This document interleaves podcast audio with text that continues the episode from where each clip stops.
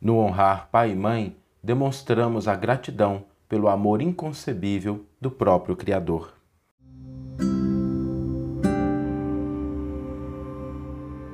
Você está ouvindo o podcast O Evangelho por Emmanuel, um podcast dedicado à interpretação e ao estudo da Boa Nova de Jesus através da contribuição do benfeitor Emmanuel. Hoje nós vamos refletir sobre o honrar pai e mãe. Essa proposta que está desde lá dos Dez Mandamentos e que Jesus aprofundou o entendimento, muitas vezes parecendo até um pouco contraditório, porque existe uma fala de Jesus que fala que aquele que não deixar pai e mãe, não abandonar pai e mãe, não é digno de ser meu discípulo. Hoje nós vamos aprofundar um pouquinho nessa questão para entender os detalhes que nos ajudam a praticar isso que está relacionado na lei divina. Em primeiro lugar, está escrito lá na primeira revelação: honrar pai e mãe. Jesus disse: Não vim destruir a lei e os profetas, mas dar-lhes pleno cumprimento. Então, Jesus não poderia ir contra. Mas Jesus, em determinado momento, falou que aquele que não uh, odiar, né, a palavra, né, a palavra é forte, mas ela estabelece um termo de comparação, porque é uma língua semita, é uma língua diferente da nossa, mas aquele que não odiar, que não amar menos seu pai e a sua mãe, não é digno de ser meu discípulo. Como é que a gente pode entender a fala de Jesus e aprofundar esse, essa compreensão? Em primeiro lugar, Jesus, quando fala do afastamento, ele está dizendo não que a gente deva fazer isso, mas ele aponta para um outro caminho, para o ser discípulo. E é aqui que reside é, o, o detalhe importante. Porque nem sempre na vida nós vamos ser lisonjeados ou compreendidos pelos nossos pais. Às vezes, as nossas escolhas, os nossos caminhos não vão de acordo com aquilo que eles esperavam e tá tudo bem com isso. Nós não podemos exigir, são pessoas como nós, e nós não podemos exigir que eles aplaudam as nossas escolhas. Nós podemos fazer escolhas como indivíduos, mas eles também, como indivíduos, podem não compartilhar daquele entendimento. Então, Primeiro ponto, né? A gente abre mão de ser lisonjeado ou compreendido por todas as nossas escolhas. Nossos pais nem sempre concordarão com os nossos pontos de vista. E aqui há um aspecto importante. Nós não devemos bancar uma de tirano querendo que eles adotem ou se convertam aos nossos pontos de vista. É, são pais, são seres humanos com direito aos seus pontos de vista e nem sempre esses pontos de vista serão os nossos. Nem sempre eles atenderão os nossos desejos e às vezes até necessidades. Nem sempre isso vai acontecer. Algumas vezes pode acontecer, outras não, mas ok. Isso não nos impede de cumprir com a nossa responsabilidade perante os nossos pais. Então, vamos entender o seguinte: quando Jesus estabelece essa proposta, ele está nos convidando a uma atitude mais profunda.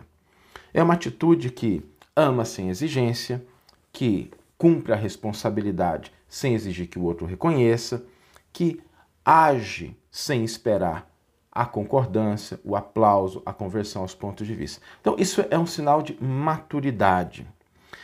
Agora, o, o cerne da questão está na palavra honrar. E é aqui que eu gostaria de aprofundar um pouquinho na nossa reflexão de hoje. Quando a gente fala honrar alguém, nós honramos por conta de uma atitude, por conta de um feito, por conta de uma realização, ok? Então, a honra, ela não vem simplesmente por uma devoção, ela vem pelo reconhecimento de algo que foi feito, de algo nobre, de algo bom, de algo importante. E o que é que os nossos pais fizeram de tão importante para que nós os honremos?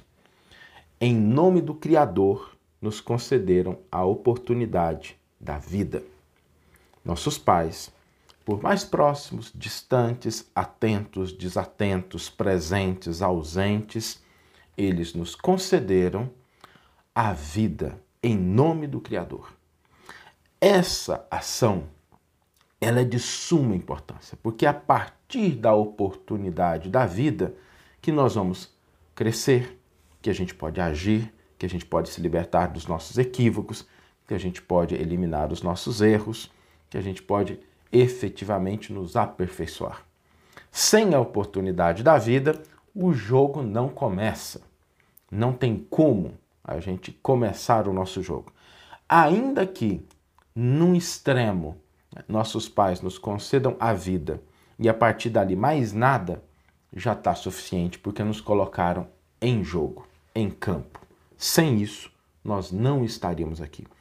Todas as nossas experiências positivas, as nossas oportunidades de crescimento, tudo aquilo que a gente aprende, todo o nosso tesouro íntimo que nós angariamos durante a vida é o resultado desse pequeno primeiro movimento. E daí vem o honrar, porque isso não tem preço. Né? Não tem jeito a gente resgatar esse tipo de dívida, porque não dá para você mensurar aquilo que coloca a bola em campo, aquilo que estabelece o início de tudo. Então, esse é o ato fundamental. Esse é o momento em que o ser humano ele se converte numa extensão do amor divino, quando oferece a outro a oportunidade da vida. Isso é sublime. Ainda que depois não faça mais nada, mas colocou um ser humano, alguém, no caso nós, em condições de avançar, de progredir. Nos colocou na estrada. E como é que então a gente honra essa atitude? Como é que a gente honra esse feito dos pais se converterem em instrumentos do Criador para nos darem a oportunidade da vida? Como é que a gente honra isso? Em primeiro lugar, primeiro lugar, assim, é, é o ponto de partida da nossa parte. Nós honramos nossos pais dignificando a nossa vida. Dignificando a nossa vida. Ainda que a gente não consiga retribuir diretamente, todo ato que dignifica a nossa vida é um ato de louvor aos nossos pais. É um ato de honrá-los, é um ato de reconhecer a oportunidade e agir de maneira positiva. Então, dignificar a vida. Toda atitude do bem que nós fizemos, toda atitude de progresso, toda atitude digna que nós tivermos é um ato de honrar pai e mãe.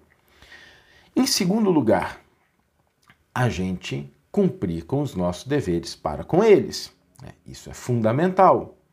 Quando a gente tem deveres, quando a gente tem o dever do cuidado, quando a gente tem o dever da atenção, quando a gente tem o dever de zelar pelo bem-estar, nós estamos atendendo também a esse aspecto do honrar. E em terceiro, a gente demonstrar gratidão, amor e afeto. Por que, que eu coloquei nessa ordem? Porque muitas vezes a gente acredita que o honrar pai e mãe ele é algo que está condicionado a uma relação que a gente tem, que é uma relação boa ou uma relação ruim. E às vezes existem relações boas, né? na maioria das vezes elas são, são positivas, mas é importante a gente entender que o honrar pai e mãe, ele não parte dessa premissa. Nós podemos ter pessoas como genitores que atendem às nossas necessidades ou não, que temos uma boa relação ou não, que nos compreendem ou não nos compreendem, que aplaudam o que a gente faz ou não, mas esse não é o ponto fundamental, porque às vezes quando a gente parte daí, a gente acha que a nossa relação ela começa a partir do momento em que a gente está interagindo, a gente esquece aquele primeiro movimento dos pais que nos concederam a vida. Então, por isso, a primeira forma é a gente transformar a nossa vida em atitudes dignas, em atitudes corretas, e assim nós vamos honrar pai e mãe. Não significa, quando a gente fala honrar, então, não significa submissão, não significa aplauso ao erro, não significa conivência, nada disso. Significa a gente passar por esses três passos: né? dignificar a nossa existência, cumprir com os nossos deveres para com eles e reconhecer a gratidão que nós devemos, o amor que nós devemos, por serem eles instrumentos do Criador a nos darem a vida. Vamos ler agora a íntegra do versículo e do comentário que inspiraram a nossa reflexão de hoje. O versículo está no Evangelho de Marcos, capítulo 7, versículo 10, e nos diz o seguinte. Deixa eu só. Aqui. Ok. Pois Moisés disse: Honra o teu pai e a tua mãe, e quem injuriar pai ou mãe, seja punido com a morte. Marcos 7,10. E Emmanuel vai intitular o seu comentário Honrar pai e mãe. Declara o mandamento expresso da lei antiga: Honrarás pai e mãe. E Jesus, mais tarde, em complementação das verdades celestes, afirmou positivo: Eu não vim destruir a lei. Entretanto, no decurso do apostolado divino, o Senhor chega a dizer: Aquele que não renunciar ao seu pai e à sua mãe não é digno de ser meu discípulo. Ao primeiro exame, surge aparente desarmonia nos textos da lição. Contudo, é preciso esclarecer que Jesus não nos endossaria qualquer indiferença para com os benfeitores terrenos que nos ofertam a bênção do santuário físico. O Mestre exortava-nos simplesmente a desistir da exigência de sermos por eles lisonjeados ou mesmo compreendidos prevenia-nos contra o narcisismo pelo qual muitas vezes no mundo pretendemos converter nossos pais em satélites de nossos pontos de vista. Devemos sim renunciar ao egoísmo de guardá-los por escravos de nossos caprichos no cotidiano, a fim de que lhes possamos dignificar a presença com a melhor devoção afetiva, perfumada de humildade pura e de carinho incessante. Em tempo algum, pode um filho por mais generoso, solver para com os pais a dívida de sacrifício e ternura a que se encontra empenhado. A terra não dispõe de recursos suficientes para resgatar os débitos do berço no qual retornamos em nome do Criador para a regeneração ou elevação de nossos próprios destinos.